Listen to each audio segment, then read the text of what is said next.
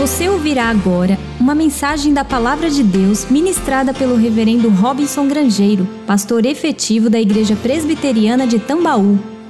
Queridos, nós certamente não temos como fechar os olhos para um dos desdobramentos dessa grande crise sanitária, dessa grande crise de saúde pública do mundo todo, e que tem efeitos sistêmicos. E um deles, que nós não podemos negar, é que talvez pelo fato de que essa crise nos tira da nossa zona de conforto e salienta o que há de melhor e também o que há de pior no coração humano, e é natural que em momentos de crise isso aconteça, não é como negar que existe hoje um fenômeno crescente de polarizações no mundo. Polarizações vem da ideia de que nós temos dois polos, e obviamente isso nós estamos falando talvez do eletromagnetismo com o fenômeno físico, mas que foi transportado para o ambiente, a categoria das relações sociais, e hoje se fala de polos,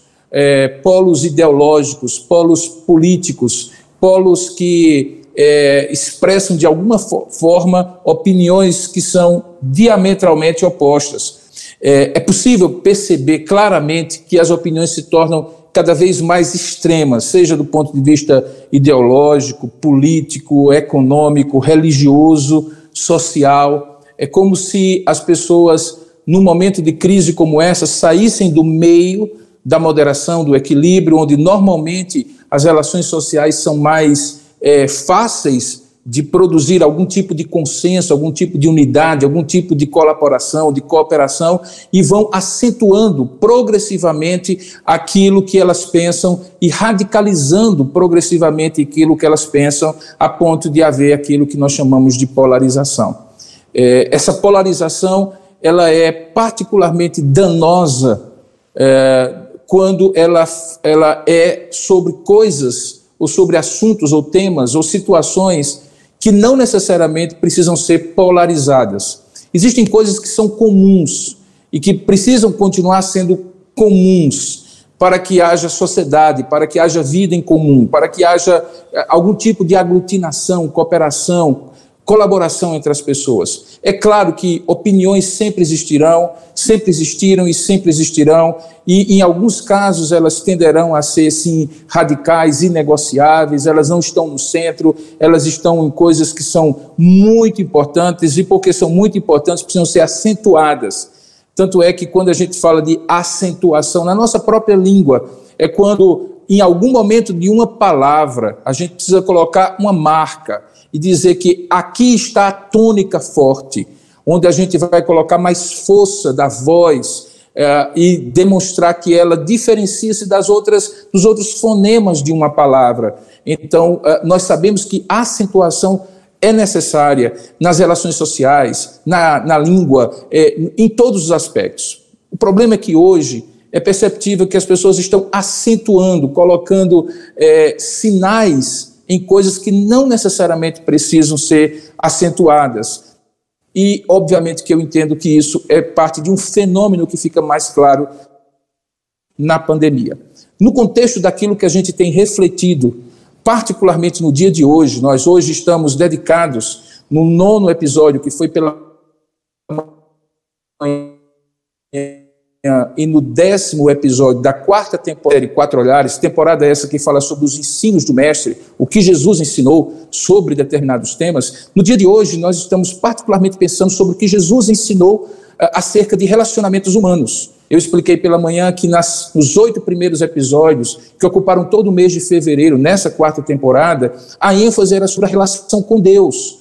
Por isso que ouvimos o que Jesus ensina sobre o Pai, sobre o Espírito Santo, sobre a palavra de Deus escrita, sendo ele a palavra de Deus viva, sobre o reino de Deus, sobre espiritualidade versus religiosidade, tudo isso na dimensão vertical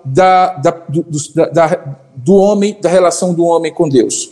Agora nós estamos começando em março a pensar um pouco mais nas relações horizontais, e o primeiro tema que ocupa a nossa mente hoje pela manhã e agora à noite é justamente o tema do que Jesus ensinou sobre as relações interpessoais. Hoje pela manhã eu falei no 9º episódio, preparando para hoje à noite, sobre o amor. O amor como o diferencial do que Jesus ensina sobre relacionamentos humanos. Ficou claro para nós que a relação entre amar a Deus acima de todas as coisas e amar ao próximo como a si mesmo é uma relação de essência. Eles são mandamentos semelhantes, um se revela no outro. Quem ama a Deus, ama o próximo. E quem ama verdadeiramente o próximo, ama porque ama a Deus. E nós vimos que, ao pensar sobre isso, eu tinha 5 objetivos que eu compartilhei com os irmãos.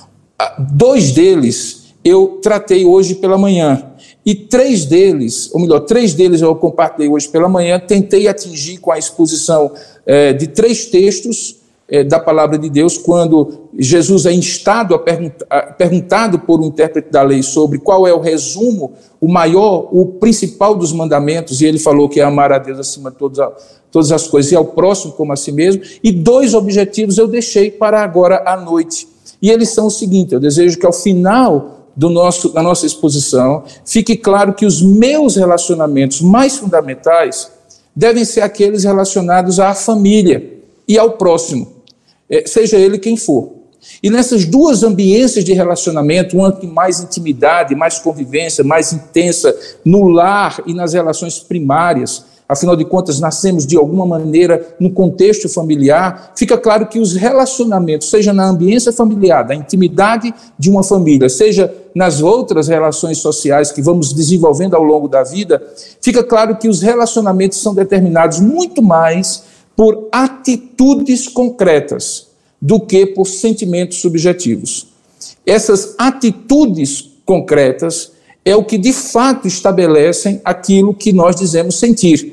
E todos nós sabemos disso, somos nós mesmos que de alguma forma nas relações dizemos assim: não adianta nada você dizer que me ama, se você faz diferente do que você diz. Não adianta mais você vir com meu amor, minha querida, meu amigo e assim por diante, se você age de maneira distinta, porque fica claro que os relacionamentos mais fundamentais da família, do próximo, na sociedade, nessas 2 ambiências de relacionamento são mais definidos pela concretude das ações, pela concretude das atitudes, do que pelos sentimentos subjetivos. Amar certamente envolve, por exemplo, relações de carinhos, cheirinhos e assim por diante, expressões verbais de dizer que ama, que elogio da outra pessoa e tudo mais. Porém, biblicamente e também nas relações, nós sabemos que o amor é definido sempre em atitudes concretas. Por exemplo, se eu amo, mas não ajudo, eu tenho pena. E pena é um sentimento que não tem nada a ver com amor, diga-se de passagem. Compaixão,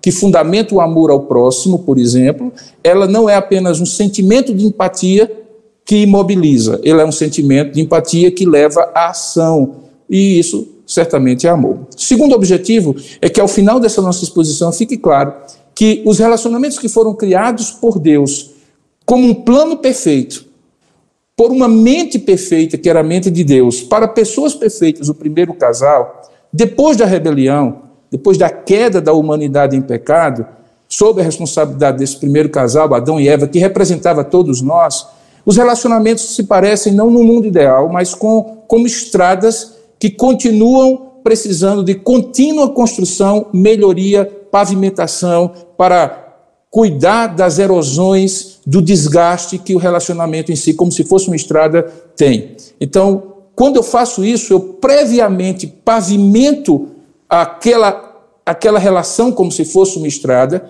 como nós fazemos isso, normalmente os engenheiros fazem isso, para depois caminhar sobre elas. E no processo de caminhar, quando eu percebo que há buracos, que há quedas, que há riscos, que há desgastes, então eu preciso repavimentar. Então, amar como uma atitude, ela não é alguma coisa estática, ela é alguma coisa que passa por fluxos e refluxos. Às vezes, não por simplesmente sentimentos, mas por atitudes concretas, eu não consigo expressar o amor como eu devo fazer. Então, nesse episódio 10, que é o episódio que nós vamos expor hoje, nós vamos ver, baseado naquilo que nós vimos pela manhã, que o amor é o diferencial do ensino de Jesus sobre relacionamentos humanos, eu acrescentarei um verbo. o amor é o diferencial concreto do ensino de Jesus sobre relacionamentos humanos. E para isso eu vou usar um daqueles textos, o terceiro que eu usei pela manhã, que eu apenas mencionei, que é o texto de Lucas, capítulo 10. Eu gostaria de convidar você a abrir a palavra de Deus em Lucas, capítulo 10, a partir do verso 25. Essa história é uma das histórias mais conhecidas da Bíblia e onde nós vamos poder ver esse tema, que o amor é o diferencial concreto do que Deus, do que Jesus ensina sobre relacionamentos humanos, ok? Então, abra aí, por gentileza, em Lucas capítulo 10, enquanto eu tomo um gole d'água aqui para continuarmos a exposição. Lucas 10, a partir do verso 25. Se você esteve conosco pela manhã, você vai reconhecer o texto. E mesmo que você não tenha estado pela manhã, você certamente deve lembrar de que esse texto é um dos mais conhecidos da palavra de Deus. Desculpe. Diz assim a palavra de Deus, Lucas 10, 25. E só Lucas trata dessa parte do texto que é a parábola do bom samaritano, certo? Diz assim: e eis que certo homem, intérprete da lei, se levantou com o intuito de pôr Jesus à prova e disse: mestre, que farei para herdar a vida eterna? Então Jesus lhe perguntou: o que está escrito na lei? Como tu interpretas? E a isto o intérprete respondeu: amarás o Senhor teu Deus de todo o teu coração, de toda a tua alma, de todas as tuas forças e de todo o teu entendimento. E amarás o teu próximo como a ti mesmo. Então Jesus lhe disse: respondeste corretamente, faça isso e viva de acordo com isso. Faze isto e viverás. Ele, porém, querendo justificar-se, perguntou a Jesus: e quem é meu próximo? E é a partir daí que só Lucas narra o que Jesus fala em resposta a essa pergunta. Até ali, possivelmente você pode ter identificado em Mateus e Marcos, os textos que nós expomos hoje pela manhã, o mesmo tipo de fraseado, a mesma narrativa. Mas a partir de agora, então, Jesus, diante da pergunta: quem é o meu próximo? Jesus, diz a palavra de Deus em Lucas capítulo 10, prosseguiu dizendo, e aí ele conta a parábola. E a parábola começa assim: certo homem descia de Jerusalém para Jericó e veio a cair em mãos de salteadores, os quais, depois de tudo lhe roubarem e lhe causarem muitos ferimentos, retiraram-se, deixando-o semi-morto. Casualmente, descia um sacerdote por aquele mesmo caminho, e vendo o homem, passou de largo. Semelhantemente, um levita descia por aquele lugar, e vendo-o, também passou de largo. Certo samaritano, que seguia o seu caminho, passou-lhe perto, e vendo aquele homem, compadeceu-se dele, e chegando-se, pensou-lhes, espremeu, segurou ali, comprimiu os seus ferimentos, aplicando sobre eles óleo e vinho, azeite e vinho, e colocando-o sobre o seu próprio animal, levou-o para uma hospedaria e tratou dele. No dia seguinte, tirou 2 denários e os entregou ao hospedeiro, dizendo: cuida deste homem, e se alguma coisa gastares a mais do que esses 2 denários, eu a ti indenizarei quando eu voltar aqui. Jesus conta essa parábola e então se volta para o intérprete da lei que havia perguntado a ele quem era o próximo e então pergunta a ele de volta: qual desses 3 te parece ter sido o próximo do homem que caiu nas mãos dos salteadores? Respondeu-lhe o intérprete da lei, o que usou de misericórdia para com ele. Então lhe disse Jesus: vai e procede tu de igual modo. Esse texto é maravilhoso. Ele enche o meu coração de alegria e de emoção. E eu espero que na exposição da palavra você seja tão abençoado como eu tenho sido na reflexão sobre ele. Vamos orar por isso? Curva a sua cabeça aí, fecha os seus olhos, vamos falar com Deus. E o Deus que é onipresente, onisciente e onipotente, que está aí com você e que comigo também haverá de ouvir nossas orações. Vamos orar juntos. Ó Deus amado e querido Pai, a Tua palavra é maravilhosa, é rica, a Tua palavra é gloriosa, ela é lâmpada para os nossos pés, ela é luz para o nosso caminho, Mas ela é mais doce também, Pai, do que o mel mais puro destilado de favos. Ela é mais preciosa do que o ouro fino, o ouro depurado. E por isso nós nos emocionamos diante de Ti, porque entendemos que a Tua palavra, ela enche o nosso coração de luz e de paz, de verdade e de transformação. Ó Deus, como é glorioso poder falar da Tua palavra. Mas como é, ó Deus, atemorizante, Senhor, saber que eu sou homem finito, pequeno, falho, imperfeito e pecador. E dos meus lábios o Senhor haverá de ministrar ao Teu povo, que também é povo, que precisa crescer na graça e no conhecimento do Senhor, superar os seus próprios pecados em Cristo.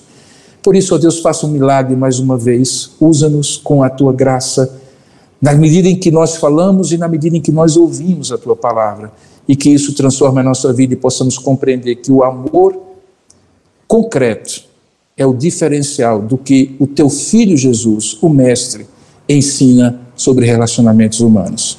Ó Deus, nos ajuda dessa maneira, pois é assim que nós te oramos e a Ti daremos toda a honra e glória, em nome de Jesus e para a glória dele. Amém. Queridos, na minha opinião, a chamada mutualidade ou reciprocidade, que em alguns momentos da Bíblia está sintetizada em uma série de mandamentos que normalmente nós conhecemos como os chamados mandamentos recíprocos, uns aos outros, amar um ao outro, servir um ao outro, dar suporte um ao outro, consolar um ao outro e assim por diante. Na minha opinião, a mutualidade ou a reciprocidade é justamente o oposto daquilo que nós falamos no início dessa mensagem, que nós estamos denominando e percebendo na sociedade hoje, chamada polarização. A polarização faz um movimento que é centrípeto, um movimento do núcleo para fora, nos afasta. A mutualidade ou reciprocidade do amor concreto faz um movimento centrífugo. Ela nos tira dos extremos e nos coloca no núcleo, naquilo que é basicamente o que nós temos em comum como seres humanos, como cristãos e assim por diante. Esta mutualidade ou reciprocidade do amor, ele não é apenas resumido nessa expressão amar ao próximo como a ti mesmo, que Jesus repete nesses três textos e particularmente aqui, inclusive pela boca do próprio intérprete que traz essa mensagem já internalizada, sendo ele um homem intérprete da lei. Mas também é expresso essa verdade da mutualidade, da reciprocidade do amor na chamada regra de ouro ou na regra áurea. Essa regra áurea tem várias versões em várias religiões, mas a do cristianismo, ela tem um diferencial porque ela não foca naquilo que é negativo, naquilo que é o não fazer. Muitas religiões, muitas filosofias dizem assim, não faça aos outros aquilo que você não quer que façam a você. O cristianismo vai além. O cristianismo diz que nós devemos fazer aos outros aquilo que desejamos que seja feito a nós. Isso se chama a regra áurea. Ela foi proferida por Jesus no contexto do Sermão da Montanha. A regra áurea, portanto, é fazer aos outros o que se quer que se faça a si mesmo. Jesus coloca assim, isso está lá em Mateus capítulo 7, verso 12, tudo quanto, pois, quereis que os homens vos façam, assim fazei-o vós também a eles, porque esta é a lei e os profetas.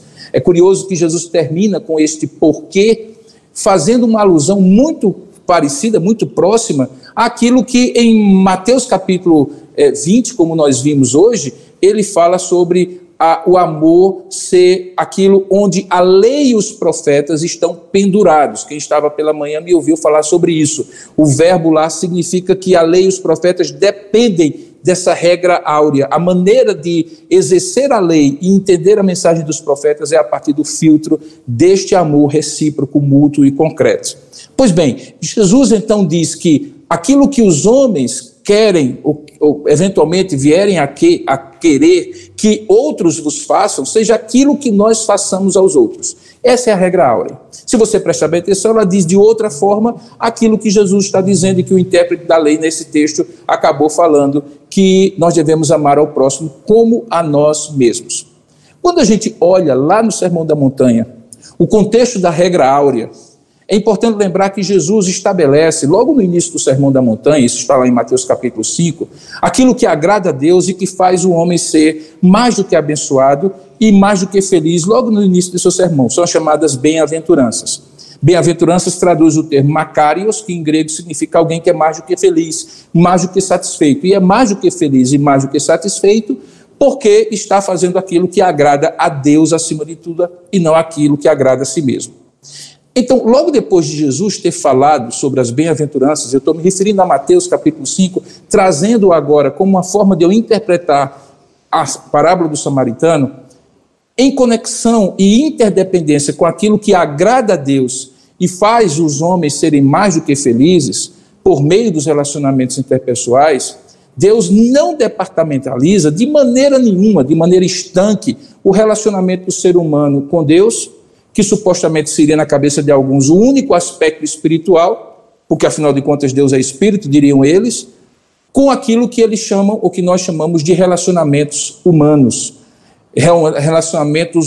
entre si, e que supostamente na cabeça de alguém estaria livre, ou fora do alcance da espiritualidade, porque supostamente fariam parte do mundo material. Jesus não faz essa distinção. Para ele, amar a Deus e amar ao próximo, falar das bem-aventuranças como sendo o padrão daquilo que agrada a Deus e que torna o homem mais do que feliz e mais do que abençoado, tem conexão profunda com aquilo que é humano, com aquelas relações humanas. Assim como ele já faz em relação a amar a Deus, acima de tudo, e ao próximo como a si mesmo, como eu apontei hoje pela manhã, esse amar ao próximo como a si mesmo não é um complemento, não é um apêndice, não é um upgrade, não é um plugin, um pacote de opcionais. Aquilo que é adicionado ao amor a Deus acima de todas as coisas. Na verdade, o que Jesus está querendo dizer lá em Mateus capítulo 5, e aqui também por intermédio dessa parábola, é que amar ao próximo como a si mesmo é a expressão concreta do amor a Deus, pois é justamente nos relacionamentos que realmente demonstramos a qualidade do nosso amor a Deus. Ou seja, quando nós amamos ao próximo como a nós mesmos, nós não somente expressamos o amor a Deus, mas entramos num ciclo virtuoso em que também podemos pavimentar, como eu usei a expressão, pensando nos relacionamentos como caminhos esburacados que precisam ser consertados continuamente, pavimentar um caminho que é de ida e volta. Eu amo ao próximo como a mim mesmo, pavimentando por intermédio de atitudes concretas aquilo que pode também refletir-se num amor do próximo para comigo. É claro que não deveria ser um utilitarismo, um pragmatismo, uma mão lavando a outra, a melhor motivação para amar ao próximo. Mas além daquilo que Deus é glorificado quando eu amo o próximo, eu também, ao amar o próximo, eu quebro a dinâmica das polarizações e trago as pessoas que estão nos extremos para o centro. Ou seja, quando eu amo, eu me aproximo e convido a pessoa a se aproximar. E isso produz a mutualidade, a reciprocidade.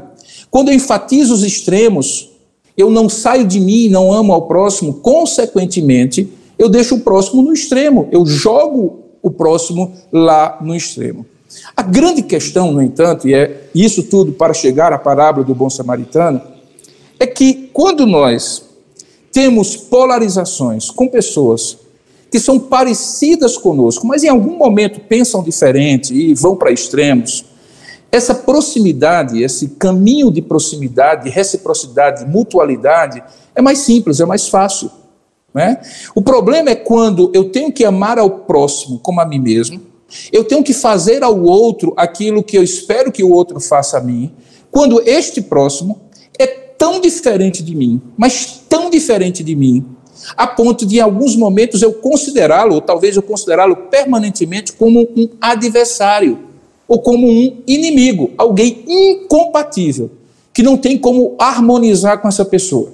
Quer dizer, quando a gente é chamado a amar ao próximo, com alguém que é mais ou menos parecido, a gente tem coisas em comum, é fácil gostar daquela pessoa. Então, esse amar ao próximo é alguma coisa que eu diria que está no caminho da naturalidade das relações humanas.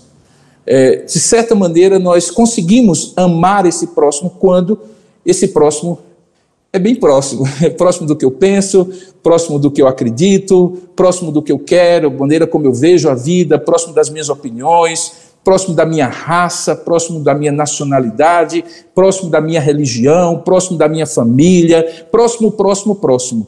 Mas quando o próximo é distante, é o oposto, é muito diferente, então, queridos, é muito complicado amar, e é aí que entra a parábola do samaritano. Eu acredito que Jesus nos ajuda a nos posicionar corretamente em como amar o próximo, quando o próximo é alguém que, de maneira ideológica, política ou religiosa, é o extremo do que nós somos, quando ele conta justamente essa parábola do samaritano.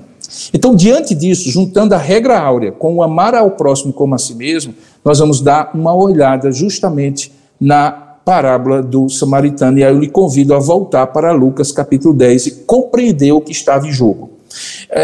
Eu tentei achar aqui, quando decidi fazer essa exposição, uma paráfrase dessa exposição contada em linguagem moderna e que tinha não um judeu e um samaritano, mas um judeu e um palestino.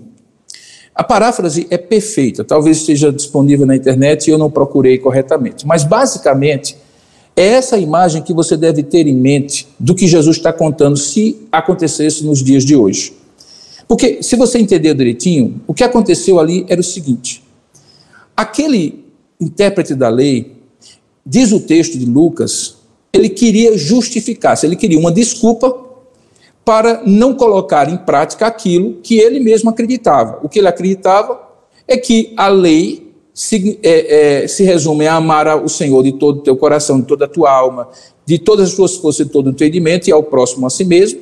Mas sabendo ele como isso era diferente do que ele vivia, então ele coloca para Jesus a seguinte situação: quem é então o meu próximo? Ou seja, quem é que eu devo amar assim? É todo mundo? É quem eu gosto? Como é que é? Ele estava colocando a dificuldade, diz o texto, porque ele queria justificar-se pela não prática desse mandamento, que ele sabia que tinha que praticar. Então Jesus conta a parábola para esse homem nesse contexto. E ele começa dizendo assim, que um certo homem descia de Jerusalém para Jericó. Quem conhece um pouco da geografia da Terra Santa sabe que Jerusalém e Jericó estão naquela região sul de Israel chamada Judeia. Jerusalém está no alto, no Monte Sião. Por isso que normalmente as pessoas dizem que vão subir a Jerusalém, de onde quer que elas estejam em Israel. E Jericó já fica mais próximo do Mar Morto, naquilo que nós chamamos de deserto da Judeia, e que, sendo uma das cidades mais antigas do mundo, fica numa planície, eu diria até mesmo num lugar bem abaixo, não tão baixo quanto o Mar Morto, mas um lugar em que ninguém diria, vou subir a Jericó. Normalmente diria, eu vou descer a Jericó. Jesus então diz que um homem descia de Jerusalém para Jericó. Então ele estava vindo de Jerusalém. E ele estava indo para Jericó. O que parece uma obviedade, na verdade, tem um significado.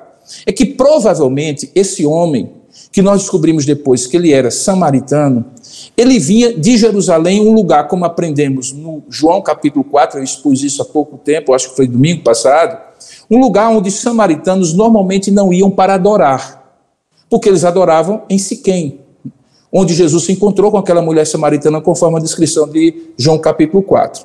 Então perceba que aquele homem que descia de Jerusalém para Jericó era um samaritano que não tinha ido para Jerusalém inicialmente para adorar.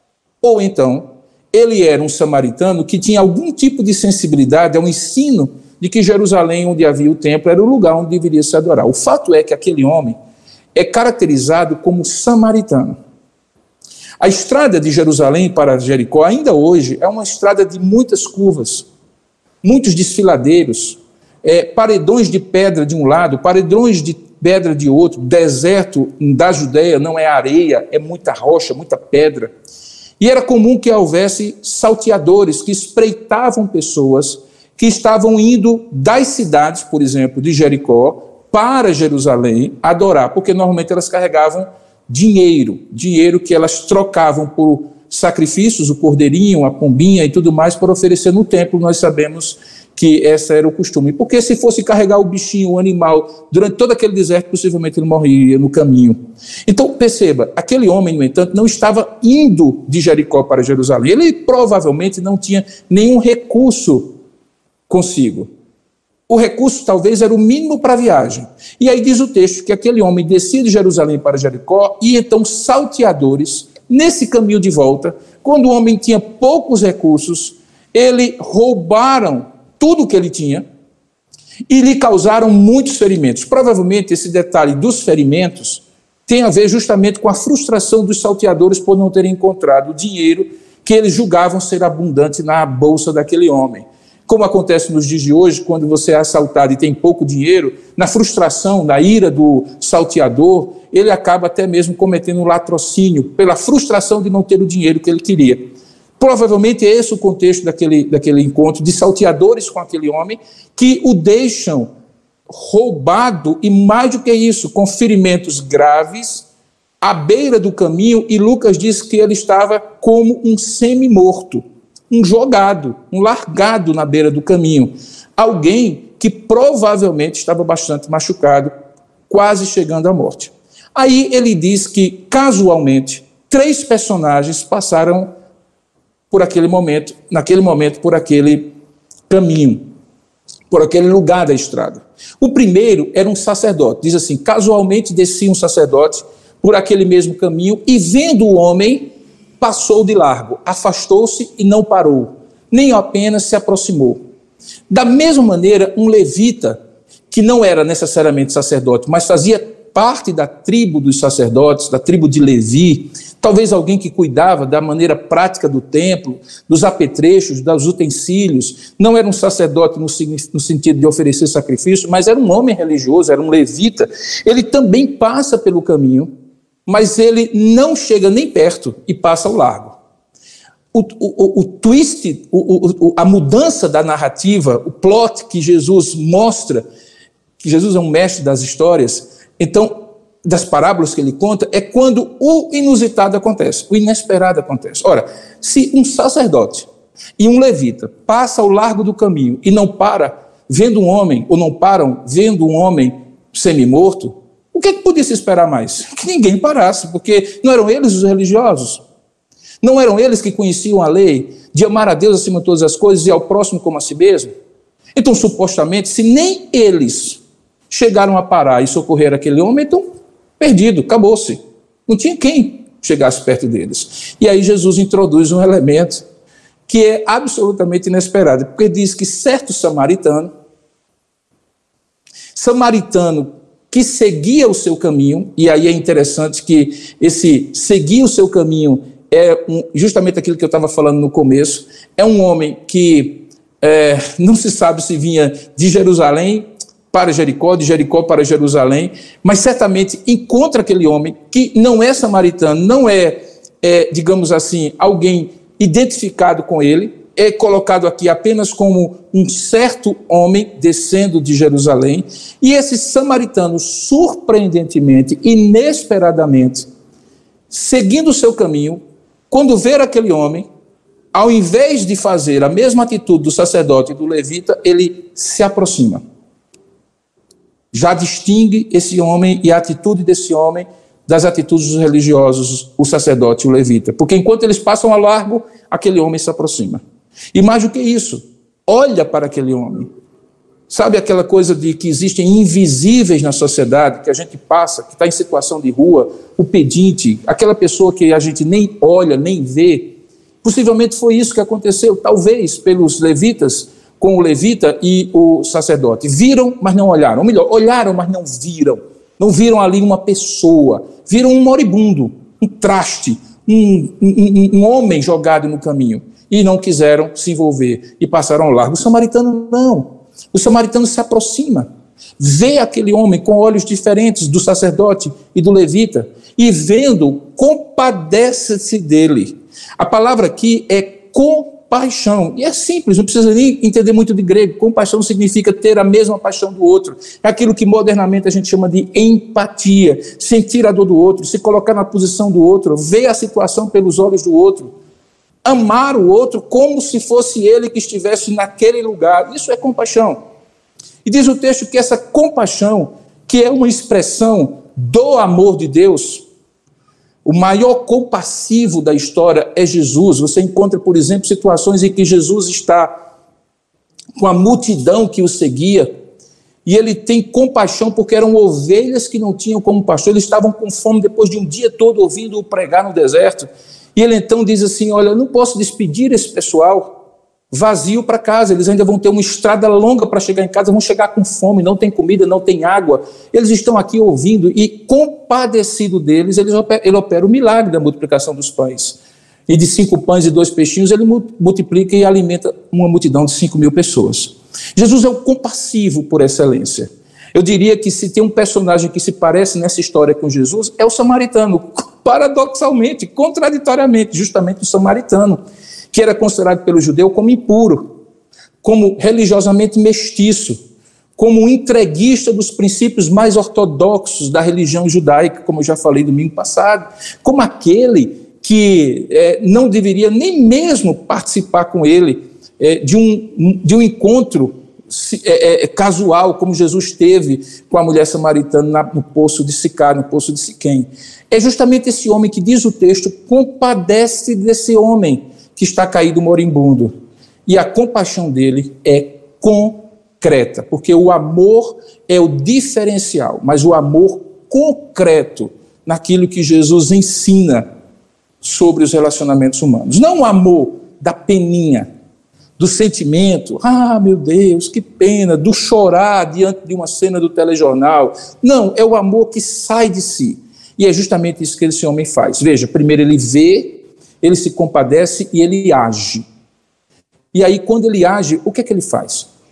Primeiro, ele se envolve com aquele homem. Veja, ele, chegando-se, pensou-lhe os ferimentos. Possivelmente havia feridas abertas. Ele coloca uma mistura de azeite com vinho, possivelmente o que ele tinha, uma espécie de emplastro da época, alguma coisa que podia ser colocada ali, amarrada com um pano, já teria alguma finalidade ali de estancar o sangue, de produzir uma coagulação ali naqueles ferimentos. Ele faz isso, possivelmente ali enrola um pano junto com o óleo, junto com o vinho, e aí ele desce do cavalo ou do animal e coloca o homem em cima do animal e certamente vai caminhando para uma hospedaria próxima.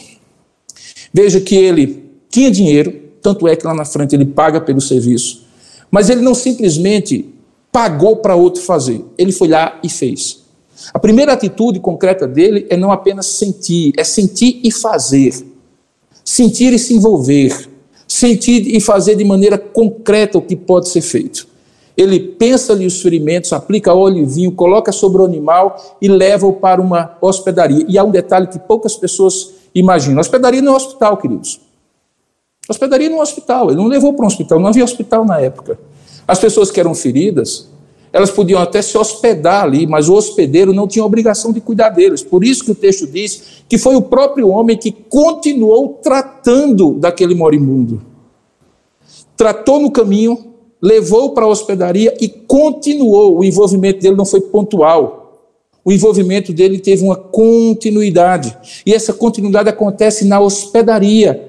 Ele se envolve, ele se entrega, ele mete as mãos no barro, ele mete a mão na dor do outro, ele mete a mão e se mistura, ele sangra com aquela pessoa, embora o ferimento estivesse com ele, e não nele. Mas ele se envolve, as mãos estão sujas de sangue, ele está suado, ele se envolve, eventualmente ele sente o cheiro da dor daquele homem, o cheiro da poeira que aquele homem teve acumulada sobre os ferimentos. Veja, não era uma coisa agradável, não era uma coisa séptica, com EPIs, coisa com proteção. Não, ele estava ali junto deles, correndo o risco, junto dele, correndo o risco, inclusive, de ficar, se ele fosse judeu, ele não era, mas se ele fosse judeu, e provavelmente essa é a razão porque o levita e o sacerdote não se envolveram, ficaram, inclusive, impuro, porque o contato com o fluido humano tornava um judeu ortodoxo indigno de entrar no templo. Ele ficava imundo, ele tinha que passar por um processo de purificação, razão sanitária, mas também uma razão de fundo espiritual. Então, por causa disso, talvez o levita e o sacerdote não se envolveram. Ele se envolveu com a dor humana. E veja Jesus pregando um judeu para outros pregadores, para outros intérpretes da lei judeus. E ele diz, olha, há um momento em que essa questão de estar purificado ou não, estar bonitinho, vestidinho, cheirosinho para estar na igreja, para estar no culto, é menos importante do que tocar nas pessoas e nos moribundos na beira do caminho. E é justamente isso que aquele homem faz. Ele passa o dia... A gente não sabe que horas isso aconteceu, mas diz que no dia seguinte, então, pelo menos uma noite, ele passou cuidando daquele homem. E quando ele tinha que seguir o seu caminho, porque ele não era irresponsável, quando ele tinha que seguir o seu caminho, ele tirou 2 denários, que era uma quantidade de dinheiro suficiente para dar àquele homem um tratamento digno, e pediu ao hospedeiro, dizendo o seguinte, cuida desse homem, e se alguma coisa gastares a mais... eu, quando voltar, te indenizarei. Veja, ele vê, ele se envolve, ele cuida, ele continua cuidando e ele proporciona os meios que, na sua ausência temporária, aquele homem continuasse sendo cuidado. Ele tira do bolso, ele tira da força, da saúde, do tempo. Ele oferece o tudo de maneira concreta, porque o amor é o diferencial do ensino de Jesus sobre os relacionamentos humanos, mas é o amor concreto, e não o amor teórico, não o amor bonitinho, não o amor asséptico de dentro do templo, cheirosinho, é o amor da estrada, é o amor do envolvimento com aquele homem. Jesus conta essa história, e eu fico imaginando como é que o intérprete da lei... A essa altura estava ouvindo Jesus contar aquela história. Ele sabia juntar 2 com 2. Ele sabia onde é que ia chegar. Talvez na sua estreiteza teológica, ele estava até mesmo condenando, quem sabe, aquele samaritano e dizendo, samaritano faz isso porque samaritano não tem o rigor teológico, o rigor ortodoxo que nós temos. Eu acho que, na verdade, talvez passasse pela cabeça do intérprete da lei, eu acho que, na verdade, se eu estivesse no lugar do levita, eu faria a mesma coisa. Ou se eu estivesse no lugar do sacerdote, eu faria a mesma coisa. Como é que eu iria me envolver com essa situação, me tornar impuro para estar no templo? Não. E talvez até estivesse criticando o samaritano, ou até dizendo assim, tudo bem, o samaritano é samaritano. Mas aí Jesus faz uma pergunta que o desarma, que é a pergunta que ele também faz a mim, que ele também faz a você. E a pergunta é, qual desses 3 te parece, ó intérprete da lei, ter sido o próximo do homem que caiu nas mãos dos salteadores? Qual desses 3? O sacerdote, que passou ao largo? O levita, que passou ao largo, ou o samaritano que se envolveu e fez o que fez? Queridos, existe um detalhe aqui, nessa pergunta, que muitos passam desapercebidos. Veja, qual foi a pergunta que o intérprete da lei fez e que provocou essa história contada por Jesus? A pergunta é, quem é o meu próximo? Ou seja, quem é o meu próximo que eu preciso amar como a mim mesmo? Jesus coloca de maneira inversa. Ele diz assim, a ti, quem parece que foi o próximo do homem que caiu nas mãos do salteador? Veja, Jesus coloca que mais do que eu perguntar quem é o meu próximo, eu devo me colocar como próximo do próximo. Veja, o que Jesus está dizendo é assim, olha, você está preocupado em selecionar a quem você vai ajudar? Não, querido. Se preocupe em ser o próximo que vai ajudar qualquer um.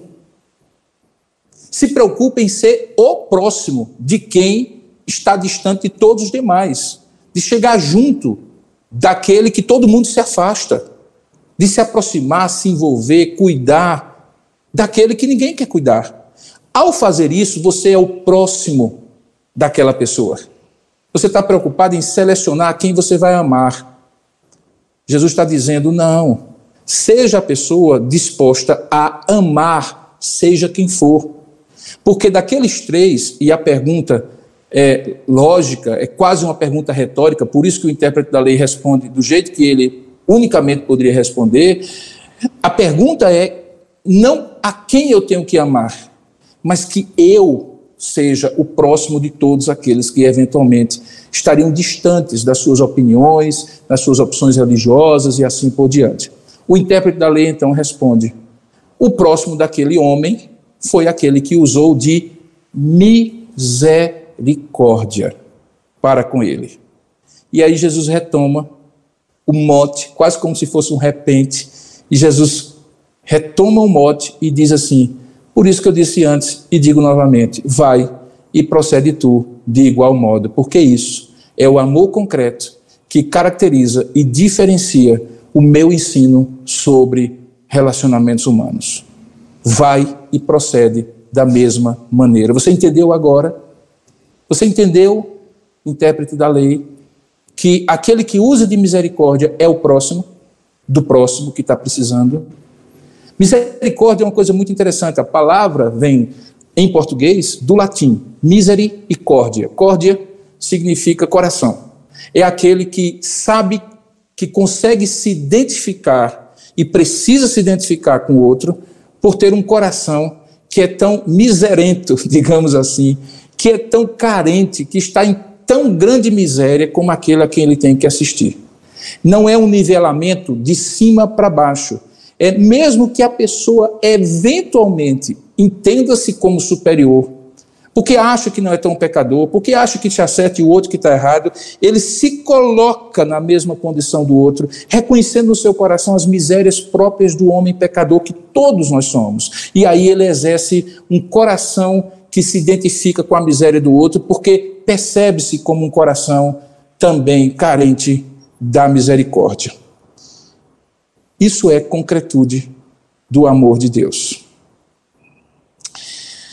Portanto, quando eu fiz a pergunta que a grande questão é como amar ao próximo de maneira concreta, quando o próximo é o inimigo, é o indigno, é o que as pessoas normalmente passam ao largo e não ajudam, é porque justamente eu acredito que Jesus nos ajuda a nos posicionar corretamente a partir dessa parábola.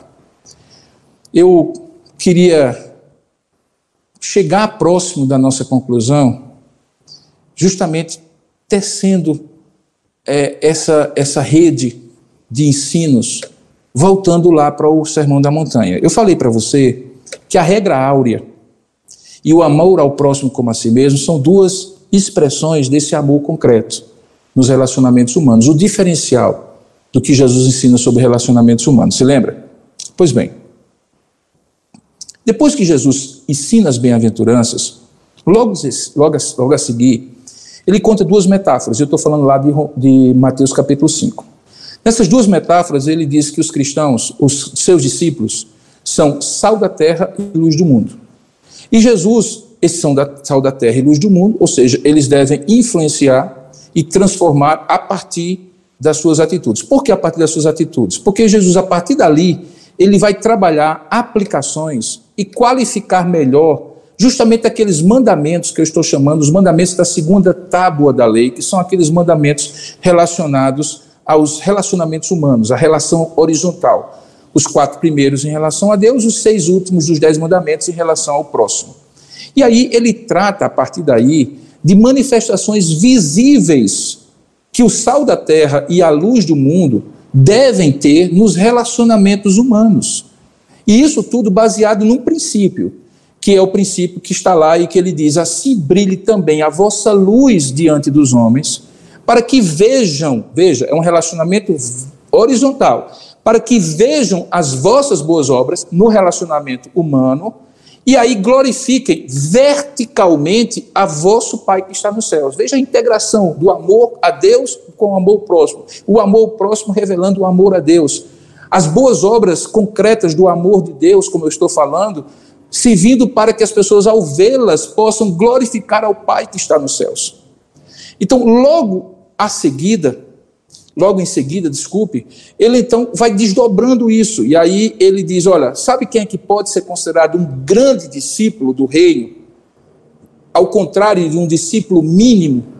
insignificante do reino de Deus, é o seguinte princípio. O princípio de que, e aí ele fala lá no Sermão da Montanha, aquele, pois, que violar um destes mandamentos, posto que dos menores, e assim ensinar aos homens, será considerado mínimo no reino dos céus. Aquele, porém, que observar e ensinar, esse será considerado grande no reino dos céus. E aí ele estabelece, porque eu vos digo que se a vossa justiça, a vossa retidão, a vossa piedade não exceder em muito a dos escribas e fariseus, vocês jamais entrarão no reino dos céus. Do que Jesus estava falando? Daquilo que ele vai dizer logo em seguida. Ele pega os mandamentos dos relacionamentos humanos, não matarás, não adulterarás, não dirás falso testemunho, 3 deles, e justamente no pleno sermão, em pleno Sermão do Monte, ele vai requalificar esses mandamentos. Se você, de repente, der uma olhadinha lá, você vai ver que Jesus diz, por exemplo, ouvistes o que foi dito, não matarás, e aí ele requalifica. Ele diz assim, eu, porém, vos digo que todo aquele que sem motivo se irá contra seu irmão estará sujeito a julgamento, e quem proferir um insulto a seu irmão estará sujeito a julgamento do tribunal, e quem lhe chamar tolo, raca, que era imbecil, maluco, idiota, na linguagem de então, estará sujeito ao inferno de fogo. Ele fala, então, aqui de um relacionamento que tem base na intenção, na motivação do coração fraterno para com seu irmão, e cujo fruto prático é justamente esse amor de dentro para fora, o amor concreto.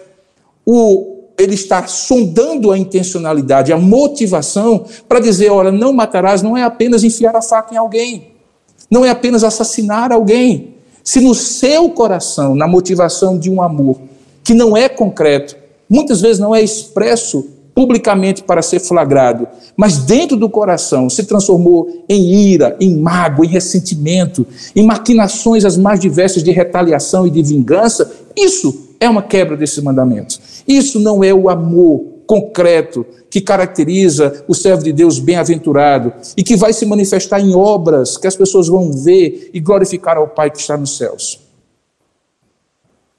Observa ainda que ele vai adiante, descrevendo lá no texto de Mateus capítulo 5, aquele que não somente pensa em seu coração e fala com a sua boca, mas aquele que, mesmo que não vá às vias de fato da agressão física, ele, no entanto, assassina no coração.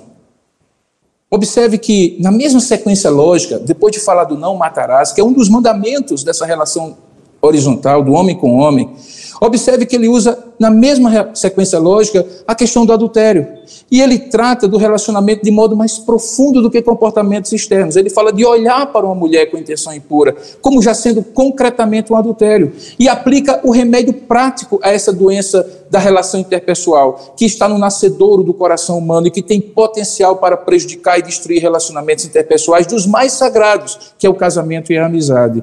Ele diz assim, olha, se isso acontece com você, porque você ouviu falar, não adulterarás, e eu estou lhe dizendo que qualquer que olhar para uma mulher com intenção impura no coração já adulterou com ela, então é melhor que se o teu olho direito te faz tropeçar, que você arranque e lance de ti.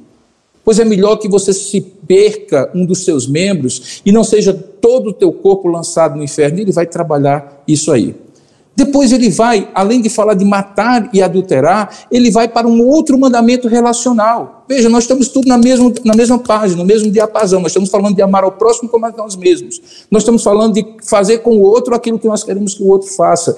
Nós estamos olhando uma parábola que Jesus dá um exemplo daquele homem samaritano como sendo o homem que fez isso.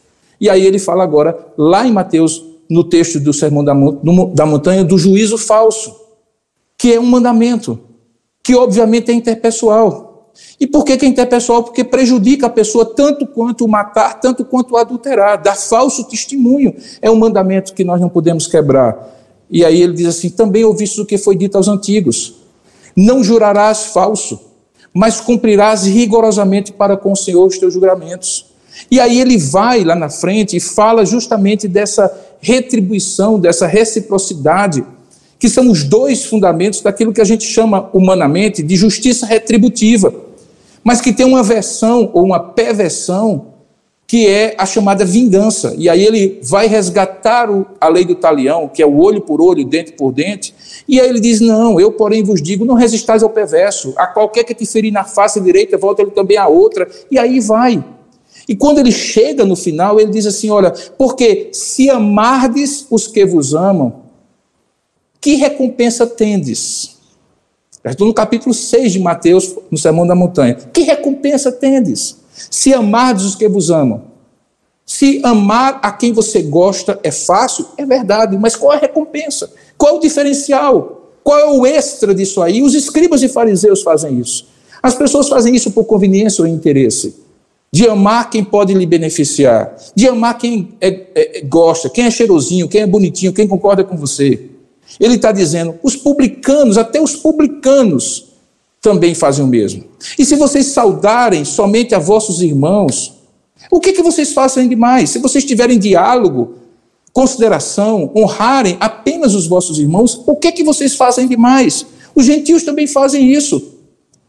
Na verdade, eu digo para vocês, amai os vossos inimigos e orai pelos que vos perseguem, para que, diz Jesus, vos torneis filhos do vosso Pai Celeste, porque ele faz nascer o sol sobre maus e bons e vir chuva sobre justos e injustos. Portanto, sede vós perfeitos, maduros, completos, que trabalham não pela polarização, mas pela unidade, pela reciprocidade, pela mutualidade, porque perfeito é o vosso Pai. Então vejo que está tudo muito bem integrado, a lei do Senhor, a parábola do samaritano, os ensinos do relacionamento interpessoal no Sermão da Montanha e assim por diante. Eu teria muita coisa ainda para ministrar, mas a minha esposa já acabou de colocar aqui uma placa dizendo 10 minutos. Ela é a minha diretora da igreja, ela não pode fazer isso, mas aqui ela está dizendo, beba um pouquinho do mel, um Gatorade para sua voz segurar e conclua. E eu vou concluir. Queridos, prestem bem atenção numa coisa que eu vou lhes dizer agora. Por favor, me compreendam.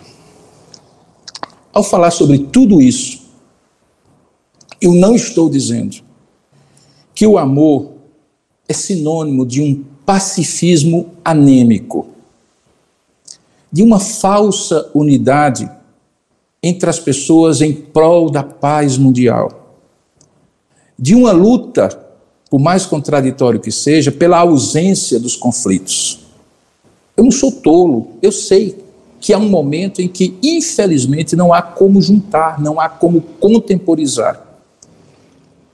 A verdade autêntica daquilo que eu creio, que as pessoas, cada uma delas crê, certamente, é tão importante quanto o amor. E não há como você violentar a verdade para preservar o amor, assim como não há como você, preservando o amor, preservando a verdade, violentar o amor. Eu sei que as pessoas no mundo real vão ter sempre interesses conflitantes, opiniões diferentes. Como eu disse, isso assim é desde que o mundo é mundo.